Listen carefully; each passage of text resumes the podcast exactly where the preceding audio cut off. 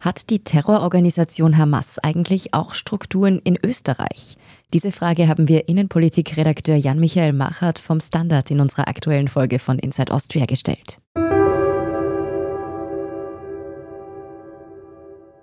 Das, was man sicher sagen kann, ist, dass es in dem Muslimbruderschaftsmilieu in Österreich sicherlich Unterstützerinnen und Unterstützer gibt. Also ich würde sagen mehrheitlich Unterstützer. Unser Kollege Jan-Michael Machat hat sich im Rahmen von Ermittlungen gegen die Muslimbruderschaft mit Hamas-Sympathisanten beschäftigt. Über die Bewegung der Muslimbruderschaft haben wir ja schon kurz gesprochen.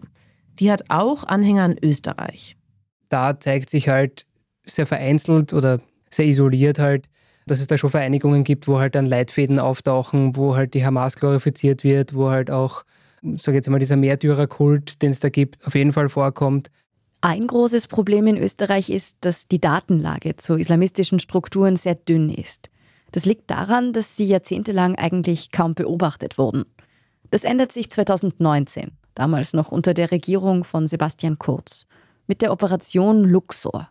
Die Operation Luxor, die ja an sich so ein bisschen skandalträchtig ist und eigentlich noch nicht viel zutage gefördert hat, liefert halt nur einen sehr isolierten Einblick, allerdings auch einen einzigartigen Einblick, weil wir den vorher nicht hatten. Die Operation Luxor haben wir im Podcast schon mal als eigene Reihe behandelt. Wir stellen Ihnen den Link auch in die Show Notes. Luxor ist eine der größten Überwachungsaktionen in der Geschichte Österreichs. Da wurden über 100 mutmaßliche Anhänger der Muslimbruderschaft im Zeitraum zwischen Herbst 2019 und 2020 monatelang abgehört und überwacht, weil sie verdächtigt wurden, Terrorismus zu finanzieren oder selbst eine terroristische Vereinigung zu bilden. Gigantische Summen sind in die Ermittlungen geflossen, die dann im November 2020 ihren Höhepunkt fanden. Mit einer Großrazzia in Dutzenden Privatwohnungen und Vereinen in Österreich. Obwohl die Ermittlungen noch immer laufen, spricht heute eigentlich kaum jemand in der Politik noch über die Operation. Das liegt auch daran, dass die Bilanz wirklich ziemlich ernüchternd ausfällt. Bisher gab es keine einzige Anklage, geschweige denn eine Verurteilung. Die Großrazzia 2020, die wurde im Nachhinein für rechtswidrig erklärt und von den rund 100 Verfahren wurde etwa ein Drittel mittlerweile eingestellt. Warum die Aktion derart gescheitert ist, das können Sie am besten in unserer Reihe nachhören. Aber grob zusammengefasst kann man sagen, dass der Ausgangsverdacht, also Terrorismus und Terrorfinanzierung, viel zu hoch angesetzt war. Dafür gab es eigentlich schon zu Beginn an kaum Hinweise und die konnten später auch nicht erhärtet werden. Muslimische Vereine wurden auch teilweise völlig zu Unrecht unter Generalverdacht gestellt. Aber eines hat die skandalträchtige Operation dann halt doch gezeigt. Dass es diese Hamas-Sympathie schon gibt. Die Luxor-Ermittlungen bieten Einblicke in das Innenleben der Muslimbruderschaft in Österreich. Die hat es vorher so nie gegeben. Sie machen deutlich, dass es eben durchaus Personen im Umfeld der Muslimbruderschaft gibt, die das Vorgehen der Terrororganisation Hamas in Gaza unterstützen. Bei den Hausdurchsuchungen im November 2020 beschlagnahmen die Ermittler hunderte Speicherkarten, Handys, Laptops von mutmaßlichen Anhängern der Muslimbrüder. Und sie finden zum Beispiel Videos eines Geistlichen, der die Hamas bei seinen Predigten in Wien ein Vorbild für Muslime weltweit nennt. Das ist ein Verein, 1998 gegründet, der als wichtigste Organisation der Muslimbruderschaft in Österreich gilt. In seiner Wiener Zentrale fanden die Ermittler einen Leitfaden, in dem die Hamas ausführlich erwähnt wird.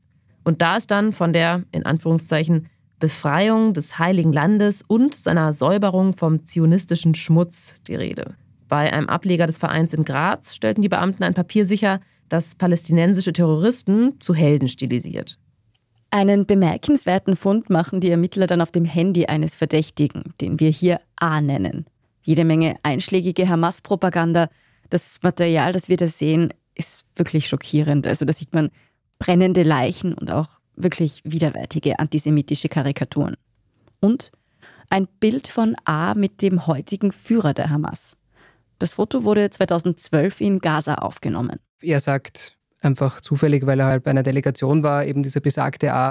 Angeblich fand zu dieser Zeit gerade eine Konferenz in Gaza statt. Der verdächtige A wurde auch mit einem Wiener Spendenverein in Verbindung gebracht, und die Ermittler vermuten, dass über diesen Verein zumindest indirekt Spenden an die Hamas geflossen sein könnten. Erhärtet werden konnte dieser Verdacht allerdings nie. Und das Verfahren gegen A wurde mittlerweile eingestellt. Unser Kollege Jan Machert hält es für unwahrscheinlich, dass es in der Operation Luxor noch zu einer Anklage im Zusammenhang mit Terrorismus oder Terrorfinanzierung kommt.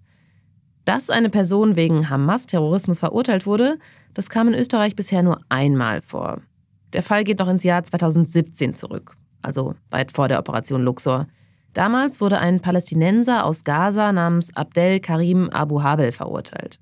Der sitzt auch in Graz im Gefängnis mit lebenslanger Haftstrafe, weil er aus Österreich heraus über Facebook damals zwei Personen angeleitet haben soll, eben einen Anschlag in Israel direkt zu begehen. Und dann stand Anfang dieses Jahres noch der Sohn eines Hamas-Gründers im österreichischen Eisenstadt vor Gericht. Eisenstadt, muss man dazu sagen, ist eine Kleinstadt, die nicht einmal 20.000 Einwohner zählt. Diesem Mann wurde vorgeworfen, im Ausland als eine Art Spion für die Hamas in Gaza gearbeitet zu haben. Seine Schuld konnte im Prozess allerdings nicht nachgewiesen werden. Der war dann nach einem Tag vorbei, ist dann wieder freigelassen worden und seither in Freiheit. Ich würde sagen, das war bis dato der direkteste Draht, sage ich mal, den es gab in Richtung Hamas, glaube jemals in Österreich, zumindest seit ich mich erinnern kann.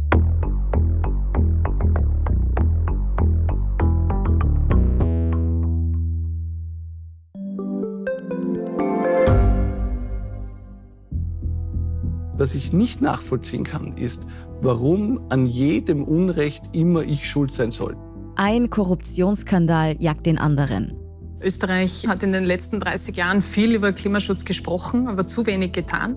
Die Politik verschläft die Klimakrise. Die Behörden haben alles richtig gemacht. Fehler vergisst man, statt daraus zu lernen. So sind wir nicht. So ist Österreich einfach nicht. Aber wie ist Österreich dann? Das wollen wir bei Inside Austria herausfinden. Wir blicken auf die großen österreichischen Skandale. Von Ibiza bis Ischgl. Wir wollen wissen, wer dafür in der Politik die Verantwortung trägt. Und wir schauen genau hin, wo Österreich über seine Grenzen hinaus mitmischt. Vom Wirecard-Skandal bis zum Ukraine-Krieg. Das ist Inside Austria von Standard und Spiegel. Jeden Samstag eine neue Folge, überall, wo es Podcasts gibt.